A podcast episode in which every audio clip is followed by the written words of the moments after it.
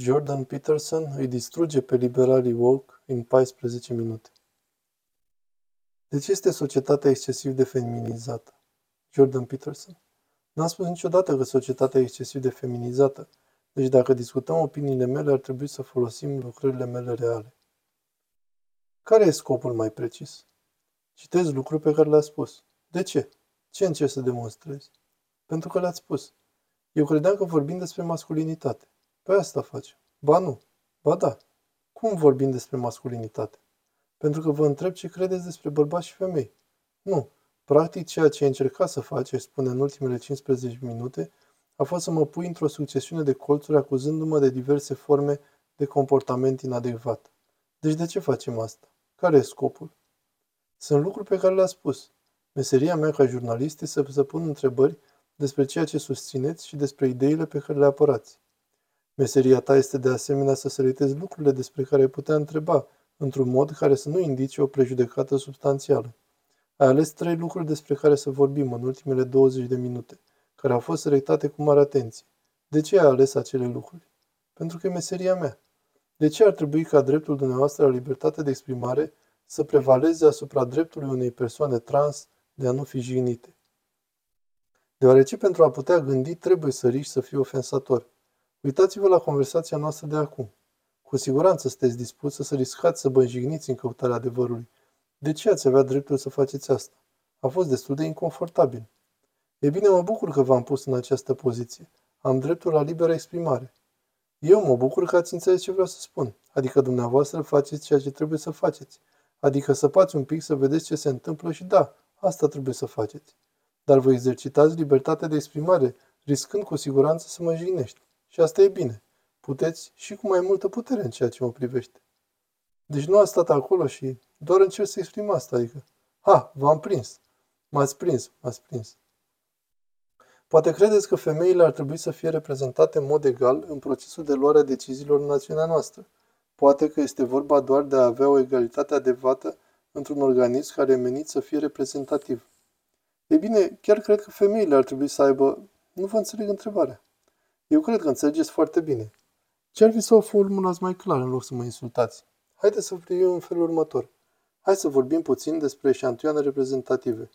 Există o gamă foarte largă de meserii făcute în mod fundamental de bărbați, ca de exemplu membru în Parlament. 99,9% din zidari. Îmi pare rău, Alex, sunt fericit să-i ofer minutul meu lui Jordan. 99,9% dintre zidari sunt bărbați. Ar trebui să avem jumătate femei? E zidăria o democrație reprezentativă? Asta nu are legătură cu întrebarea. Întrebarea e dacă e o dovadă de inegalitate structurală și de opresiune faptul că femeile nu sunt reprezentate în proporție de 50% în toate profesiile și la toate nivelurile. Și de ce nu avem o discuție despre reprezentarea femeilor în toate profesiile și la toate nivelurile? De ce discutăm despre director, executiv și manageri? De ce vorbim despre politică și poziții de putere? De ce nu discutăm despre asta în general?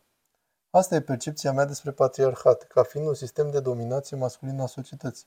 Da, dar nu asta e și viziunea mea despre patriarhat. Deci care este a dumneavoastră? În ce sens este societatea noastră dominată de bărbați? Faptul că marea majoritate a bogăției este deținută de bărbați, marea majoritate a capitalului este deținută de bărbați, femeile fac mai multă muncă neplătită și o foarte mică proporție a bărbaților. O proporție uriașă de persoane care sunt serios nemulțumite sunt bărbați. Majoritatea celor din închisoare sunt bărbați. Majoritatea celor care trăiesc pe stradă sunt bărbați. Majoritatea victimelor infracțiunilor violente sunt bărbați. Majoritatea celor care se sinucid sunt bărbați. Majoritatea celor care mor în războaie sunt bărbați. Persoanele cu rezultate mai slabe la școală sunt bărbați. Și unde e dominația aici mai exact? Ceea ce faceți e să luați un mic substrat de bărbați de succes și îl folosiți pentru a reprezenta întreaga structură a societății occidentale. Nu este despre asta, e doar vag potrivit. Dar aș putea spune și că cele mai multe victime de viol sunt femei. Lucruri teribile se întâmplă oamenilor de ambele sexe. Și se poate spune asta cu perfectă utilitate, dar asta nu oferă nicio dovadă pentru existența unui patriarhat dominat de bărbați. Înseamnă doar că se întâmplă lucruri teribile ambelor sexe. Și cu siguranță așa este. Dar aproape nicio femeie nu violează bărbați, de exemplu. Așadar există o asimetrie în violența sexuală. E bine, da, există o asimetrie în tot felul de locuri. Dar nu înseamnă că cultura occidentală este un patriarhat dominat de bărbați. Faptul că există asimetrii nu are nimic de a face cu argumentul tău de bază. Aș vrea să știu ce le puteți spune tinerilor referitor la unele dintre cele mai mari probleme cu care se confruntă omenirea, cum ar fi catastrofa climatică, criza economică, piața precară a locurilor de muncă, pentru că nu ne place că vorbiți așa mult despre responsabilitatea individuală. Cei mai mulți dintre noi nu ne vom putea permite niciodată să avem toate aceste bunuri asupra cărora să avem responsabilitate. Deci care este sfatul dumneavoastră dincolo de comentarii banale precum fă curat în cameră? Știi, este destul de dificil să răspunzi la o întrebare care se termină cu expresia comentarii banale în mod politicos. Eu aș considera asta mai mult ca o declarație politică personală decât ca pe o întrebare propriu-zisă. Așa că de ce nu încerci să reformulezi aceasta ca pe o întrebare reală? Care este sfatul dumneavoastră? Deci, care este sfatul dumneavoastră pentru tineri atunci când spuneți trebuie să fii responsabil individual, dar când există lucruri care sunt atât de departe de controlul nostru, cum ar fi catastrofa climatică, economia precară a locurilor de muncă. Nu sunt așa de departe de controlul vostru precum credeți. Care este răspunsul dumneavoastră? Crezi că sunteți mai rău decât bunicii voștri? Cred că sunt provocări diferite. Crezi că sunteți mai rău decât bunicii voștri? Cred că... Jordan, încă o dată, nu ne vom interoga în contradictoriu. Sunt psiholog, iar experiența mea a arătat că oamenii pot face un imens bine pentru ei înșiși și pentru cei din jur dacă își analizează propriile neajunsuri, propriile defecte și lucrurile pe care nu le fac bine în viața lor și încep să se construiască pe ei înșiși ca indivizi mai puternici. Și dacă sunt capabili să facă asta, atunci sunt capabili să-și extindă cariera, iar dacă sunt capabili să-și extindă cariera și competența, atunci sunt capabili să-și ocupe locul în comunitate ca lideri eficienți, iar apoi sunt capabili să ia decizii înțelepte în loc de decizii nechipzuite, atunci când vine vorba de luarea unor decizii politice colective. Nu sugerez câtuși de puțin și nu a sugerat niciodată că nu este loc pentru acțiunea socială. Sugerez că oamenii care nu au propriile case puse în ordine ar trebui să fie foarte atenți înainte de a se apuca să reorganizeze lumea, ceea ce se întâmplă în multe feluri. De ce simțiți că identitatea de gen și pronumele personale ale cuiva vă încalcă libertatea de exprimare? Nu se poate argumenta de asemenea pe baza interpretării dumneavoastră că profesorii pot folosi insulte rasiale în clasă și că imposibilitatea de a face asta le-ar încărca libertatea de exprimare? Este o diferență între a spune că există ceva ce nu poți spune și a spune că există lucruri pe care trebuie să le spui. Iar eu consider aceste pronume inventate, pe toate, ca fiind neologisme ale autoritarilor radicali politic corecți. Înțelegeți acest lucru? Iar eu nu sunt un fan al acestui tip de persoană. Și motivul pentru care nu sunt un fan al acestui tip de persoană este faptul că mi-am făcut temele. Am citit tot ce mi-a căzut în mână despre dezvoltarea sistemelor politice autoritare și cunosc literatura de specialitate pe din afară și nu voi fi un purtător de cuvânt pentru un limbaj pe care îl detest. Am avut o serie de declarații din partea dumneavoastră. Să vorbim clar, este una dintre cele 12 reguli ale dumneavoastră și mă întreb de ce, într-o situație ca aceasta și multe altele, ceea ce se întâmplă de fapt este că semănați confuzie. Nu eu semăn confuzie, ci jurnaliștii care mă intervievează. Femeia care a scris, de ce credeți că se întâmplă ca opiniile dumneavoastră să fie interpretate greșit? O, oh, cu ea a fost absolut clar. Am petrecut două zile cu ea și doar 30 de secunde am vorbit despre monogamia forțată. Și ea este o femeie foarte inteligentă și știa exact ce am vrut să spun și a ales să facă din asta piesa centrală a articolului, zice, pentru a atrage atenția într-un mod complet nepotrivit. Dar știți că nu sunt doar jurnaliști de la New York Times. Știți că asta se întâmplă mereu și mereu și mereu. Pentru că jurnaliștii își citesc jurnalismul unii altora și nu citesc cărțile și nu urmăresc ce spun eu.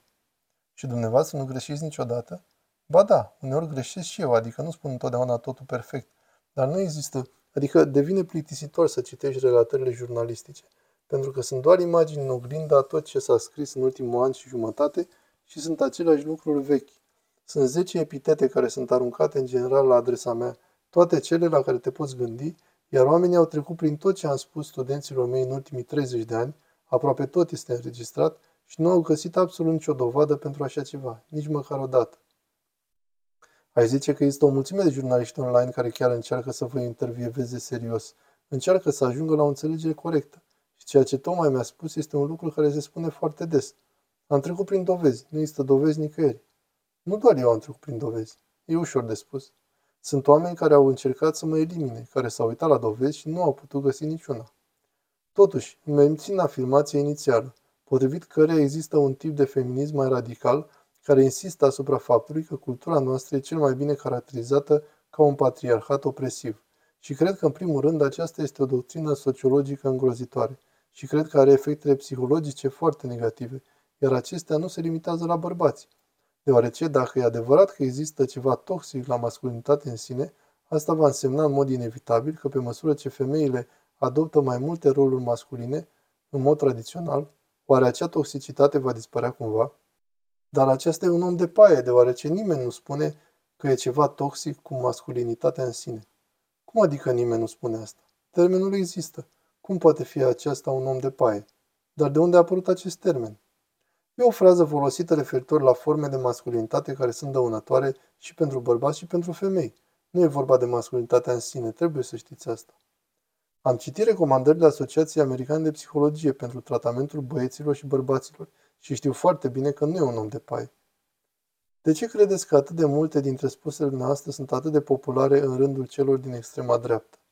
Nu sunt și nu aveți nicio dovadă în acest sens, la fel cum nu aveți nicio dovadă că cei din extrema dreaptă urmăresc această emisiune. Salvează site-urile Neonite Civilizația Occidentală?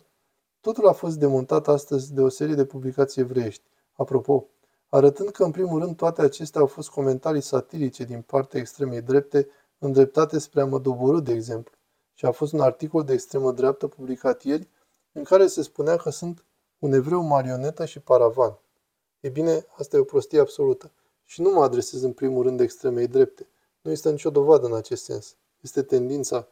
Nu am spus niciodată în primul rând, Jordan. Ceea ce mă interesează este de ce crezi că primești acea reacție din partea extremei drepte, dacă ne uităm la interviul lui Katie Newman. Ce reacție? Sunt 10 milioane de oameni care l-au urmărit și l-au comentat. Vorbesc despre ceea ce am văzut și sunt curioasă să știu care a fost reacția ta la încântarea care a cuprins extrema dreaptă. Nu sunt de acord cu, dar amenințările cu moartea nu accept conceptul că extrema dreaptă a fost cea care a făcut asta. Au fost 10 milioane de oameni care au comentat la acel video și aproximativ 95% dintre ei au comentat negativ comportamentul lui Katie Newman. Credeți că 10 milioane de trole a extremei drepte ne urmăreau?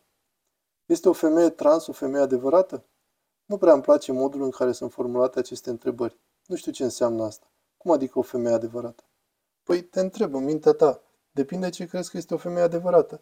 Dar crezi că o femeie trans este o femeie? Nu. De ce nu? Pentru că eu cred că femeile sunt capabile, general vorbind, să aibă copii, au organe genitale feminine și au un cromozom XX. Mă uit la studii și mă interesează foarte mult studii precum analiza făcută de Societatea Americană de Psihologie, care s-a uitat la 45 de analize dacă există diferențe între sexe pe o perioadă de 20 de ani, iar concluzia a fost că bărbații și femeile sunt practic la fel în ceea ce privește personalitatea, capacitatea cognitivă, capacitatea de conducere, dar ceea ce s-a constatat a fost că reprezentările mediatice ale bărbaților și femeilor ca fiind fundamental diferite perpetuează concepții greșite, așa cum se întâmplă la locul de muncă. Bărbații și femeile sunt de fapt mai mult similari decât diferiți.